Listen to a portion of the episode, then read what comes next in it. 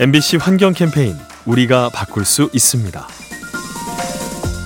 흔히 주주총회에서는 배당이나 이사진에 관한 안건이 논의되죠. 그런데 최근 미국 기업들의 주주총회에서 환경 문제가 화두로 떠오르고 있답니다. 기후변화가 심해지면서 이에 대응하지 않는 기업들을 상대로 일부 시민들이 기후 소송을 제기하는데요. 연구에 따르면 소송이 제기되거나 패소 판결이 나왔을 때 해당 기업의 주가가 1% 남짓 떨어지는 경향을 보였죠. 즉, 기후 문제가 재무적 부담을 높일 수 있어서 의제로 다루는 겁니다. 환경을 생각하는 경영 활동, 이제 선택이 아닌 필수가 되고 있습니다. 이 캠페인은 오늘도 당신 편 MBC 라디오에서 전해드렸습니다.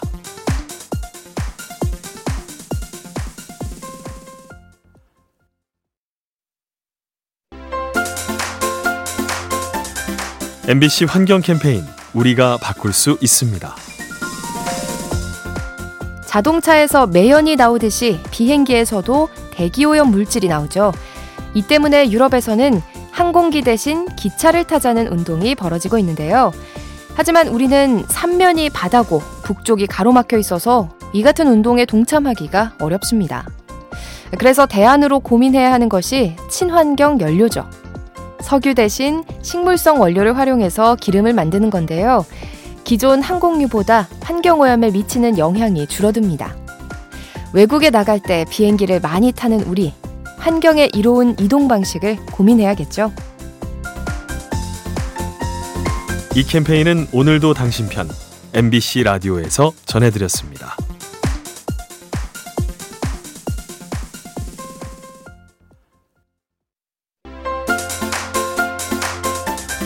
MBC 환경 캠페인 우리가 바꿀 수 있습니다.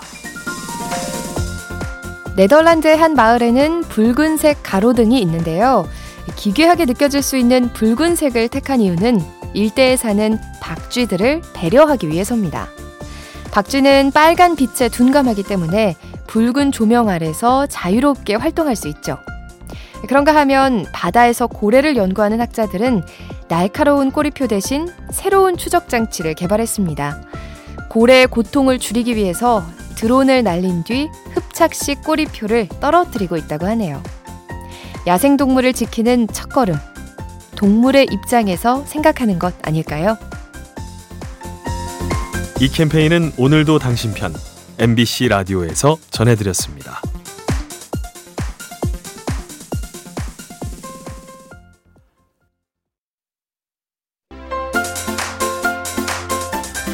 MBC 환경 캠페인 우리가 바꿀 수 있습니다.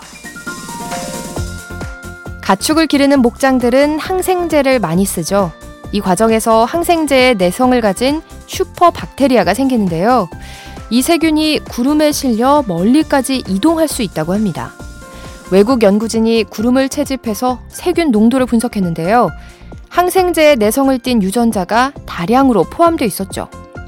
땅에 있던 슈퍼박테리아가 바람에 의해서 떠오른 뒤 구름 속 물방울에 스며든 것으로 추정됩니다. 이처럼 생태계의 물질들은 순환 체계를 따라 이동하죠. 먼 곳에서 벌어지는 환경 문제에도 관심을 가져야 하는 이유입니다. 이 캠페인은 오늘도 당신 편 MBC 라디오에서 전해드렸습니다.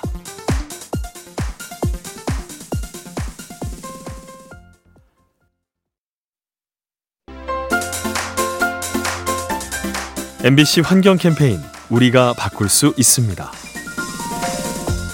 샴푸나 로션통을 버릴 때마다 아쉬운 마음이 들곤 하죠.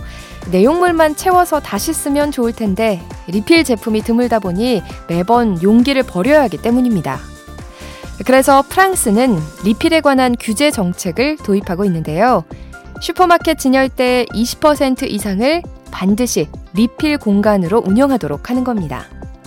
6월 16일 오늘이 바로 세계 리필의 날입니다.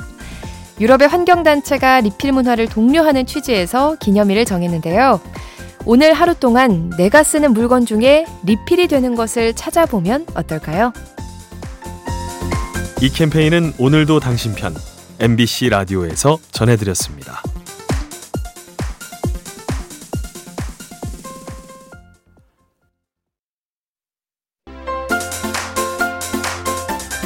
MBC 환경 캠페인 우리가 바꿀 수 있습니다.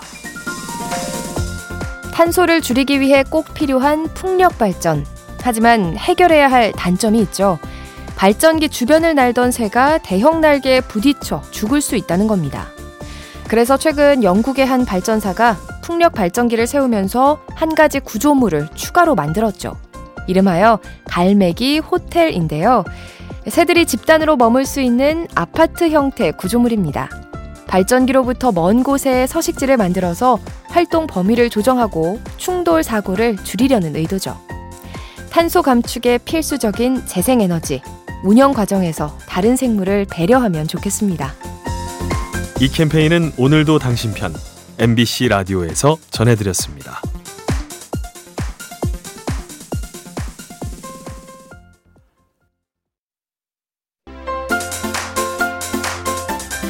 MBC 환경 캠페인 우리가 바꿀 수 있습니다. 지루한 일도 관점을 바꾸면 즐거운 일이 될 수 있죠. 쓰레기를 줍는 것도 마찬가지 아닐까요? 미국의 해양 환경을 관찰하는 연구원이 있는데요. 해변을 탐사할 때마다 다양한 쓰레기를 접한다고 합니다. 대부분은 쓸모가 없지만 가끔씩 희귀한 물건이 발견되곤 하죠.